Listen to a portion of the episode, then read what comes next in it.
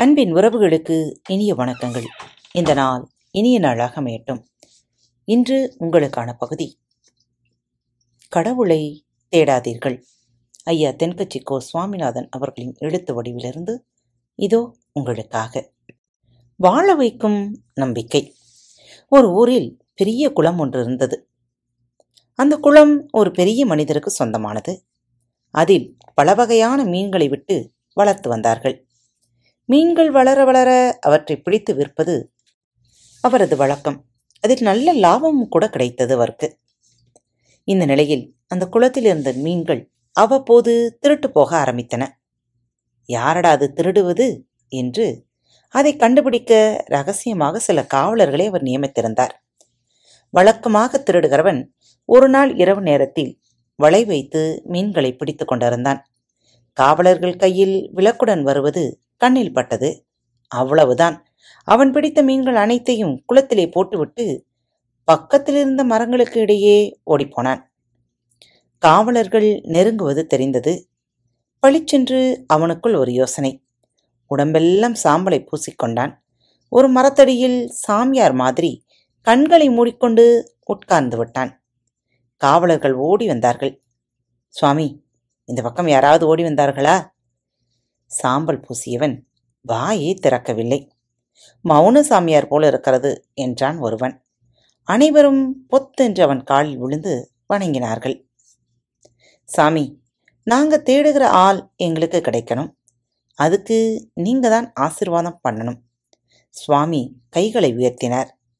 காவலர்கள் திருப்தியோடு எழுந்து போனார்கள். இந்த பக்கம்தான் ஓடினான் என்றான் ஒருத்தன். எல்லோரும் அந்த பக்கம் ஓடினார்கள்.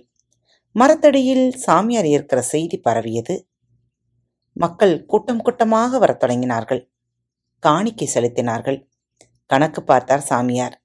எதிர்பார்ப்புக்கு அதிகமாகவே பணம் சேர்ந்திருக்கிறது. அவர் மனசுக்குள் ஒரு கணக்கு போட்டார்.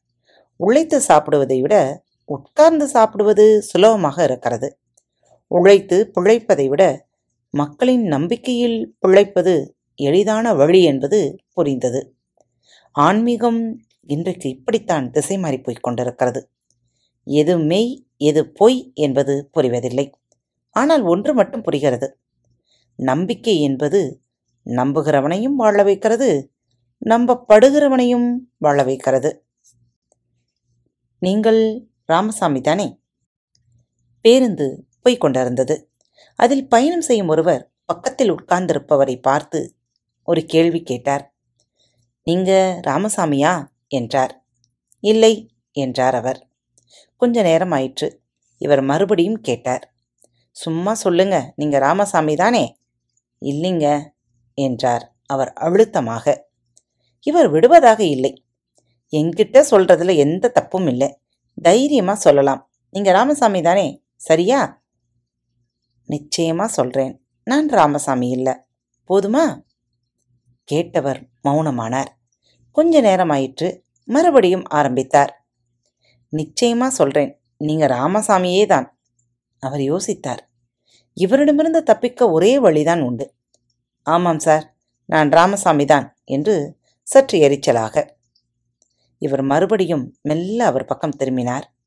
உங்களை பார்த்தா அப்படி தெரியலையே என்று ஆரம்பித்தார். அவர் திடீரென்று எழுந்தார். இடத்தை மாற்றிக்கொண்டு போய்விட்டார். இந்த கதை வேடிக்கையாக இருந்தாலும் கூட இதில் இருக்கிற கருத்து மிக ஆழமானது. நம்மில் பல பேர் பல சந்தர்ப்பங்களில் முதலில் முடிவெடுத்து விடுகிறோம். அதன் பிறகு அதை உறுதிப்படுத்த வழி கண்டுபிடிக்கிறோம். நாம் முடிவு செய்ததுதான் சரி என்று நிரூபிப்பதில் நமக்கு ஒரு பெருமை இருக்கிறது. அந்த பெருமைக்காக பெரும் பொழுதுகளை வீணாக்கி கொண்டிருக்கிறோம். ஆன்மீக உலகிலும் இந்த மனித சுவாவம் நிறைய குழப்பங்களை உண்டு பண்ணி கொண்டிருக்கிறது. ஆலய வாசலில் நின்று கொண்டு உள்ளே இருந்து வெளியே வருகிறவர்களை விசாரித்து கொண்டிருந்தார் ஒரு பெரியவர். என்ன வேண்டிக் கொண்டீர்களா? வந்து கொண்டிருந்தவர்கள் ஆளுக்கு ஒரு பதில் சொன்னார்கள். தேர்வில் அதிக மதிப்பெண்கள் பெற வேண்டும். தேர்தலில் வெற்றி பெற வேண்டும். வேலை கிடைக்க வேண்டும். இவையெல்லாம் ஏற்கனவே செய்து கொண்ட முடிவுகள். இந்த முடிவுகளுக்கு ஆதரவு தேடி அவர்கள் ஆலயத்துக்கு வந்திருக்கிறார்கள். நண்பர்களே ஒன்றே ஒன்றை மட்டும் புரிந்து கொள்ளுங்கள். ஆலயம் என்பது உங்களது முடிவுகளை உறுதிப்படுத்துகிற இடமல்ல. பரம்பொருளின் இருப்பிடம் என்பது வேறு பத்திரப்பதிவு அலுவலகம் என்பது வேறு. எனவே நீங்கள் ஆலயத்திற்கு செல்லும் பொழுது உங்கள் தெய்வங்களுக்கு நீங்கள் செலுத்த வேண்டிய ஒரே பிரார்த்தனை நன்றி என்கிற வார்த்தைகள் மட்டுமே. உங்களை படைத்த இறைவனுக்கு உங்களுக்கு என்ன தேவை என்பதையும் அறிந்துதான் வைத்திருக்கிறார். நாம் சென்று அவருக்கு வேலையை கட்டளையிட வேண்டிய அவசியம் இல்லை. எனவே தெளிவாக இருங்கள். நன்றி உணர்வுகளோடு உங்களுக்கும் மற்றவர்களுக்கும் நன்றியுள்ளவர்களாக இருக்க பழகுங்கள். இதுவே வாழ்வின் மிக மகிழ்ச்சியான தருணம் என உணருங்கள். மீண்டும் மற்றொரு தலைப்பில் உங்கள் அனைவரையும் சந்திக்கும் வரை உங்களிடமிருந்து விடைபெற்றுக் கொள்வது உங்கள் அன்பு தோழி. அன்பின் நேயர்கள் அனைவருக்கும் இனிய வணக்கங்கள். பாரத் தமிழ் வலையொலி பக்கத்தை சப்ஸ்கிரைப் செய்யாதவர்கள் சப்ஸ்கிரைப் செய்து கொள்ளுங்கள். இந்த பகுதியை கேட்டு முடித்தவுடன் உங்களது கருத்துக்களை பதிவிட மறவாதீர்கள்.